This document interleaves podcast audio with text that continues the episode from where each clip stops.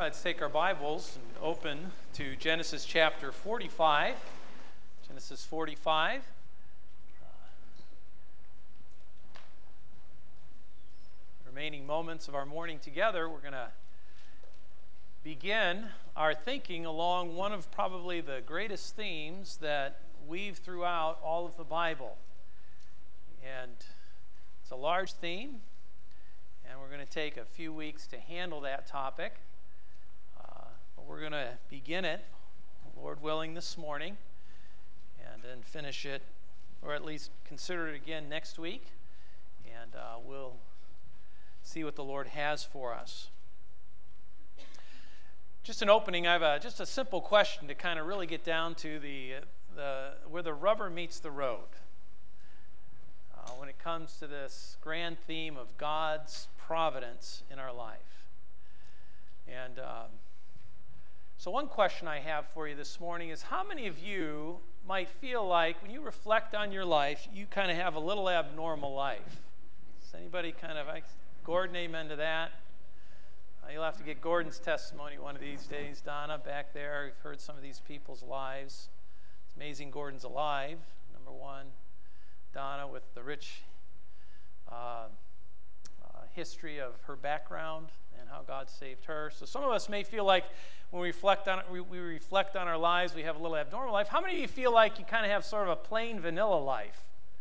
Does anybody feel like you're kind of just plain? I kind of feel like a yeah, cup good, yeah, yeah. JP, you and I, I think we, we, we, you know we feel that way. You know when we give up to give our testimonies, right? JP, it's just sort of just is what it is. It's kind of vanilla. God has just richly worked in and through all the people around us, and we're just beneficiaries.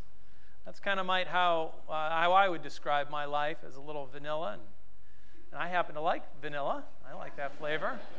and I think JP probably does.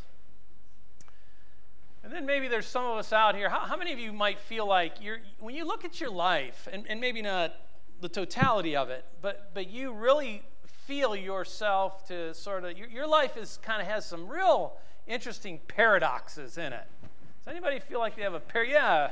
All right, Sarah, I see your hand. Yeah, in the back there, brother. Yep, Rick, some paradoxes. Um, so, all of us have an opportunity to reflect throughout time upon, you know, where we are today, how, in fact, we got here, and, and what are all the factors that sort of flow into the stream of the result of our life as it currently stands? And we're going to be looking at that. All of that can sort of be summed up in the grand, grand theme of God's providence. Uh, but before we look any further, it'd probably be good that we pause for a word of prayer and ask this great God of providence to illumine our hearts and our minds to the idea that this is the truth This is the reality as it exists in heaven. So we want to apprehend it. And we want our life to cohere with reality, right? Don't we want that? So let's pray together. Lord, we need your help. We confess that. We thank you for the tremendous meditation upon the table this morning. Uh, we remember Jesus what God in His great providence did with respect to the question of our eternal destiny. He who knew no sin became sin for us. What a paradox. What an abnormal life. Jesus, you lived it all for us, and we thank you for that. And we remember uh, the severity of the cost, and we're so sorry about that. Well, we thank you. And as we come now to consider this grand theme of God's providence, we need help. Uh, there are a lot of competitors out there uh, that would claim to have ideas about why we are where we are now in our life.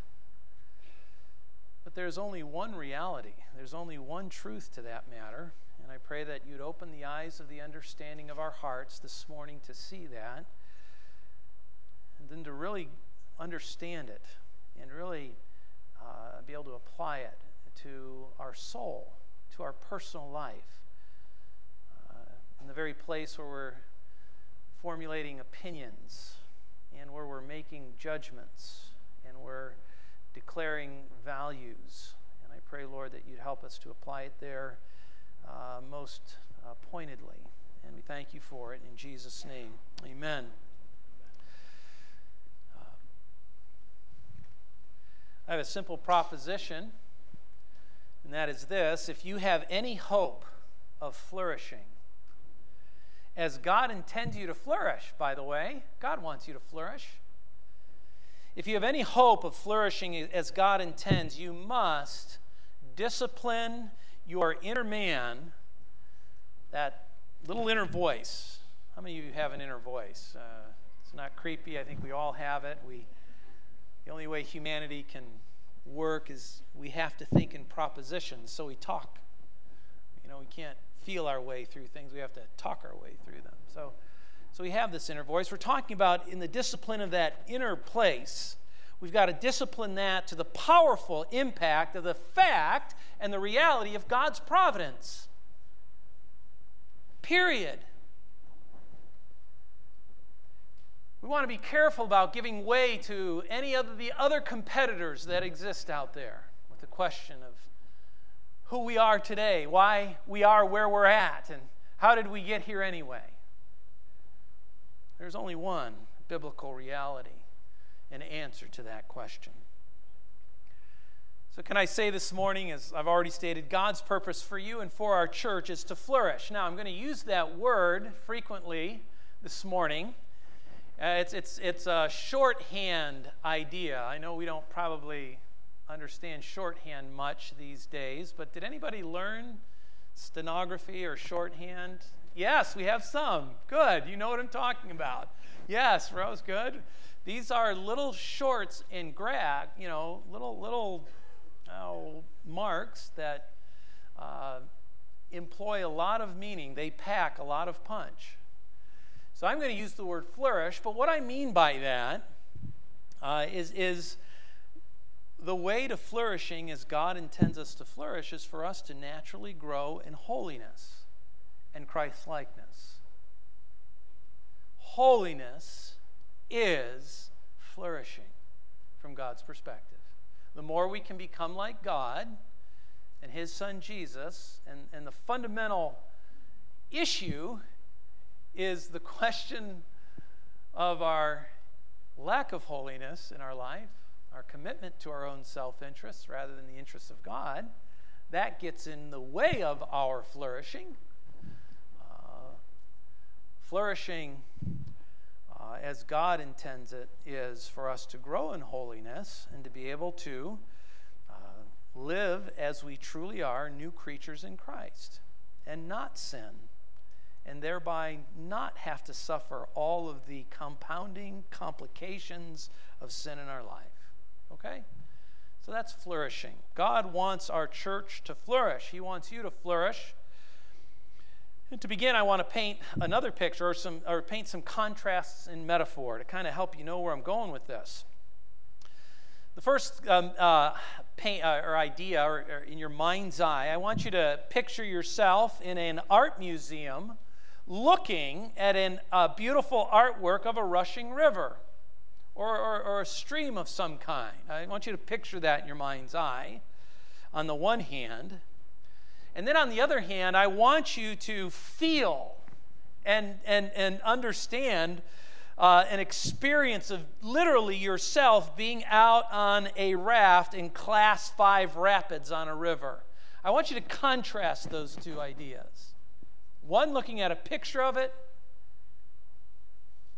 and one being right in the middle of it. For you Greek students, this is the difference between the aorist and the present tense. We're, we're talking about the aspect of your life. How do you handle your life? What is it? What is it? What does it look like? And if that's too much for you to think, you can just think of, you know, looking at a stream from the shore or being out in the middle of the stream. Maybe that's a little simpler. This morning, we're going to step out of the museum and off the shoreline and get into the raft of God's amazing providence that is rushing to God's appointed end and purposes in your life. And friends, it can be a class five rapid at times. But it's high time we open our eyes and we see it and we understand it. High time. We often throw the word around of God's sovereignty. That's a big word. We would argue God's sovereignty rules over the affairs of humanity. God's providence rules in and through. Prepositions are important. If you failed to learn them in grammar school, very important. Sovereignty over providence in and through the affairs of humanity. We would argue that these are two sides of the same coin. Just to give you a little bit more understanding of what I'm talking about here. Theologians, people who study the Bible and try to categorize it and make good sense of it so God's people can understand it, that's the job of a theologian. Theologians equate general providence or God's general providence with natural law. Natural laws are simply a description of general providence. What do I mean by that? Well, the fact that there is a sustaining gravitational force on this earth is a function of God's providence, His general providence. The fact that there are green leaves that will soon burst into radiant colors of the fall. These amazing seasons that are sustained and repeated in a habitual fashion are a function of God's general providence. Even gender. Gender is an expression of God's amazing general providence. God, with this infinite sustaining power, these things were true yesterday, they're true today, and they can be banked on for tomorrow. This generally gives man, all of mankind, the best possibility, as far as it can be apprehended apart from Christ, the best possibility of enjoying some level of flourishing.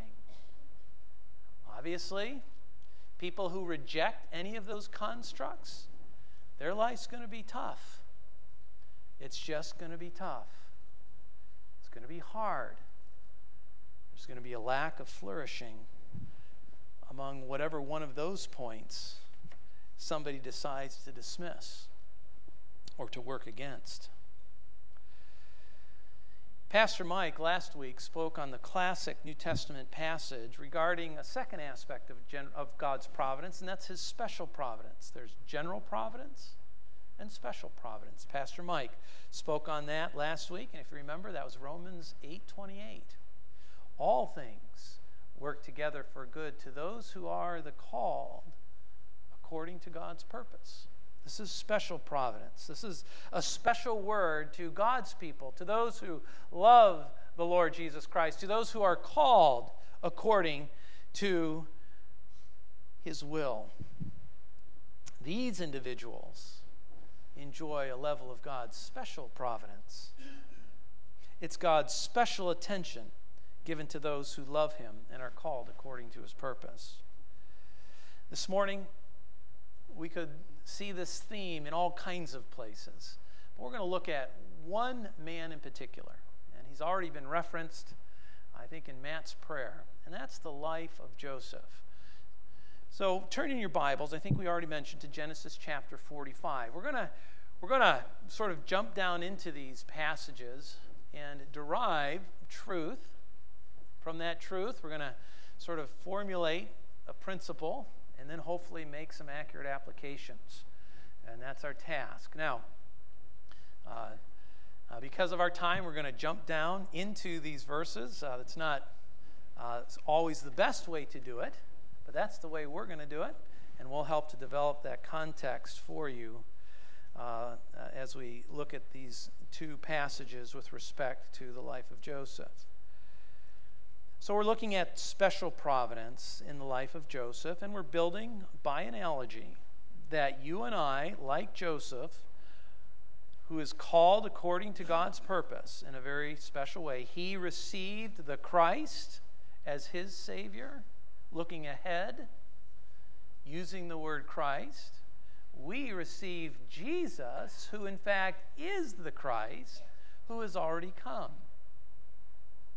Died, buried, and resurrected again from the dead. So our focus is the same. We have both been called, one looking forward, us looking back, but we're going to build analogy, and we want to we want to see that these things are, are good for us. But what does divine, special divine providence do? Well, fundamentally, special divine providence, and this is not my term, this is the term of an author I read. It was very descriptive. Special divine providence invites you and me into the reality of a biblical house of counterintuitive wonders. Have any of you ever visited a house of wonders at a carnival or a fair? Have you ever seen any of that? Yeah, some of you have gone to Niagara Falls and the Ripley, believe it or not, museum. That can, you know, lean a little onto the grotesque side of things or whatever, fearful side.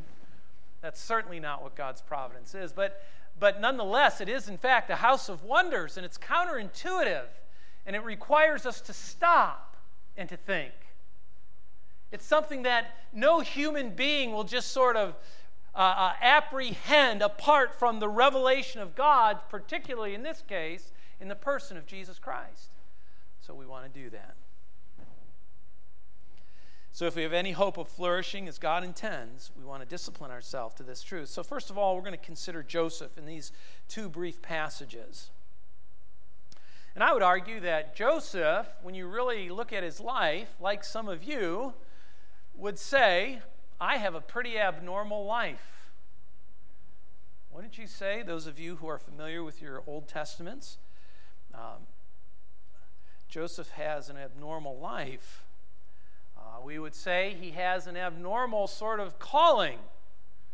Um, evidently, Joseph, when he was a teenager, saw some dreams. And they were amazing dreams. And sort of the upshot of the dreams was everybody sort of bowed down to him. His brothers, his father, this was amazing. And, and in his delight, he shared it with his brothers and his father. You can only imagine how well that went. So he had an abnormal calling, an abnormal experience that, that sort of really rendered the rest of his life in the category of abnormalities. So he had that going for him. And then he had these abnormal catastrophes that sort of plagued the whole of his life. Um, I don't know. I don't think any one of us have ever been thrown down a well to sort of languish there while sort of the, the political powers that be, his older brothers, those of you who have older brothers know what that's like, while they, you know, decided the fate of poor Joseph. Reason, thankfully, in God's providence prevails a bit, and they simply sell Joseph off into slavery uh, rather than killing him immediately. And God's providence is at work. This rushing river is picking up this young man, this abnormal life, and it's going to do amazing, amazing things. Joseph gets put into Potiphar's house. Uh, he's lied about. He's cast in prison. He's forgotten. Finally, he has his day, and God uses his unique gift, and he's elevated to second in command in probably the greatest nation this world has ever known in terms of its power as a world empire Egypt. As Matt already prayed. God does amazing things through this man, Joseph.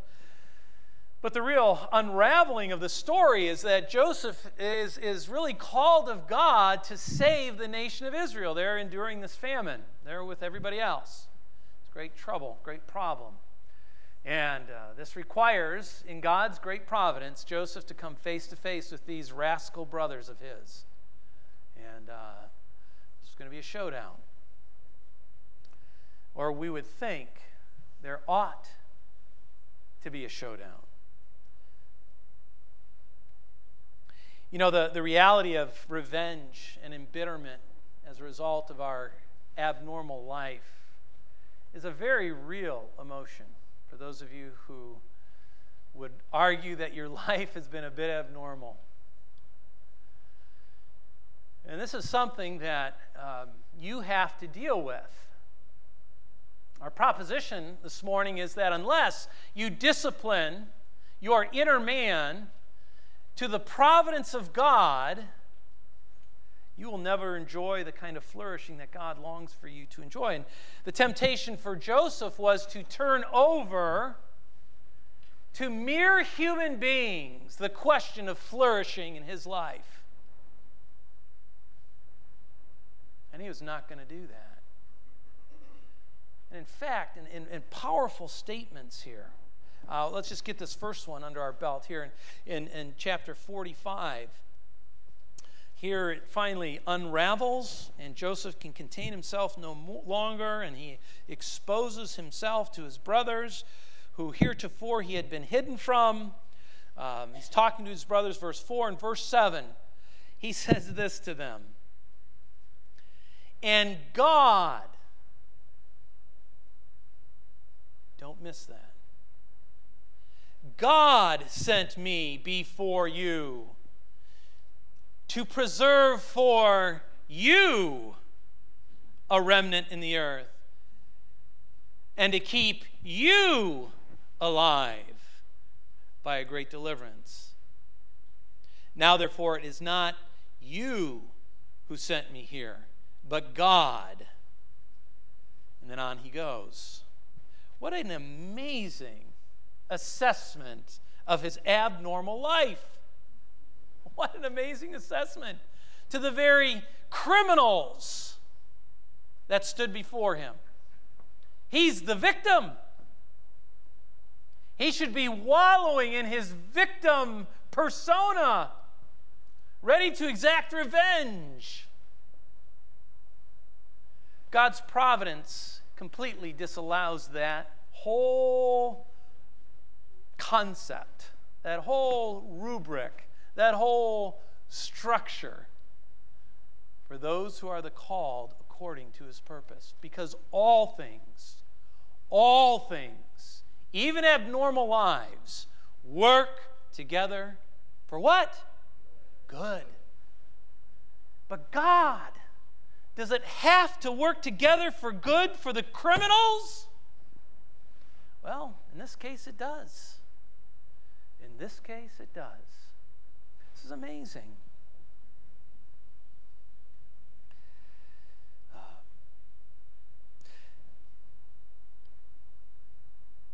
God sent me. God wants, I have, this is even just chokes coming out of my mouth. God wants to preserve you, my rascal brothers who tried to kill me, sold me. God wants not only to preserve you, he wants to save you. And from your loins will come the future Messiah.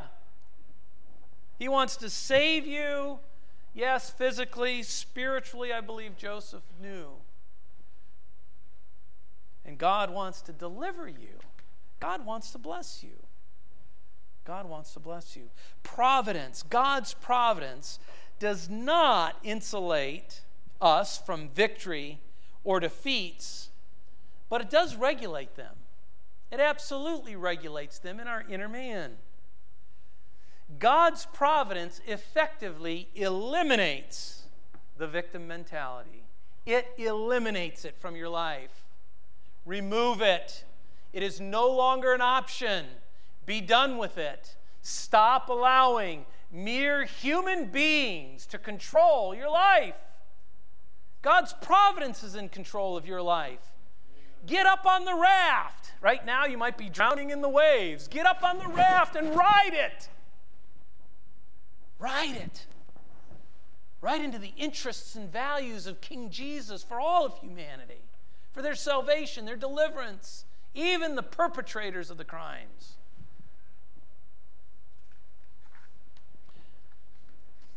One more, Genesis 50. Let's turn there. If that wasn't enough, and it probably is, you're thinking. But I'm thinking not quite enough yet. Genesis chapter 50. So now, now the brothers are really nervous. You want to know why? Because dad is dead. The one reason that they thought kept them alive was because They knew that if, you know, uh, that, that Joseph was doing this because of his love for dad. Now dad's off the scene. Oh my. Here we go. Another confrontation in Genesis chapter 50. Verse 15. When Joseph's brothers saw that their father was dead, they said, What if Joseph should bear a grudge against us and pay us back in full for all the wrong which we did to him? And they knew it. Oh, did they know it?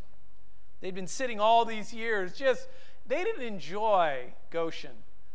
I'll tell you, that beautiful land that Joseph parked them all in while dad was still alive. They were there, guilty, guilty, guilty. And Goshen was not a happy place for them. It only proved God's providence and his power. And they knew their up and comings, their day. Verse 19 Joseph's response to them is profound.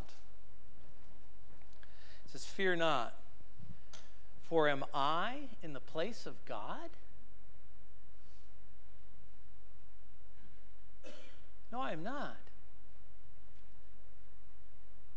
I don't exact vengeance. Victimhood or vigilanteism, take your pick. Both of them are disallowed by the providence of God, the amazing providence of God. You thought it evil against me, but here it is. But God, in his providence, meant it for unto good, to bring to pass, as it is this day, to save such a people alive. Vengeance is God's prerogative, not mine. Ironically, God's special providence, his special providence, often makes a paradox out of man's evil. God overrules it for good. Even if, we, even if it causes us to cross over Jordan, to, to move out of this life into the next, all that awaits us is joy unspeakable and full of glory. God still wins, He always wins. And His providence is the movement and the engine of that victory in your life. Everything, every moment. So both the victim and the vigilante have surrendered the possibility of human flourishing.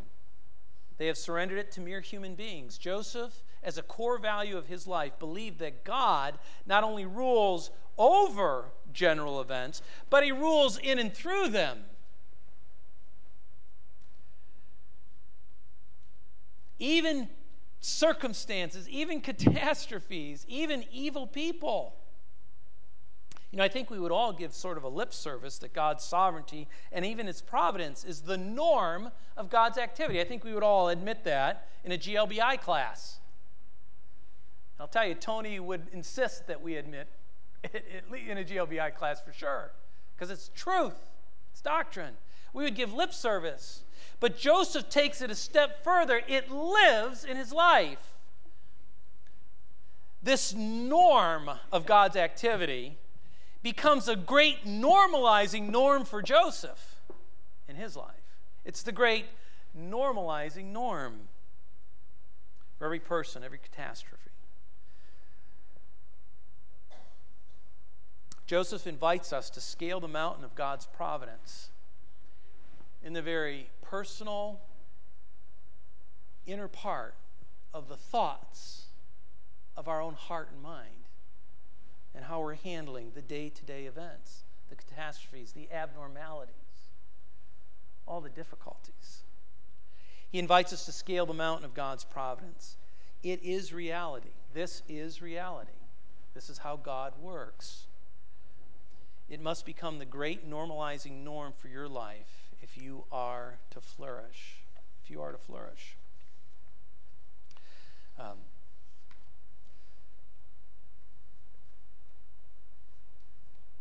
you know, if you, and I'm just appealing to those of you who are hearing this who don't know Jesus, could we just encourage you to trust the Lord Jesus Christ?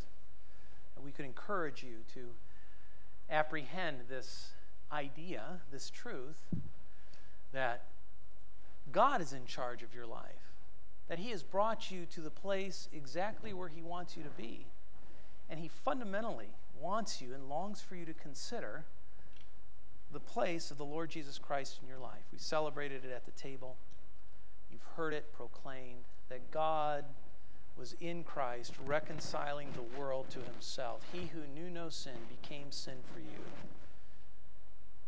It's not until you possess the Lord Jesus Christ that your eyes can be opened to this amazing, wonderful reality of God's special providence in your life.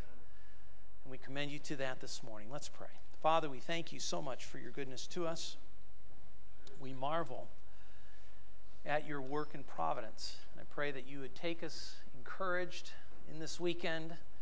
For those who feel they have an abnormal life, a vanilla life, a paradoxical life, help us all to just open our eyes, Lord, to give us new sensitivities, to, to see the fingerprints of providence in our life, to see, God, how you are, are masterfully are weaving the, the, the, beautiful fabric of our life and, and, and the, the radiant testimony and joy and, and witness to grace it's always going to be.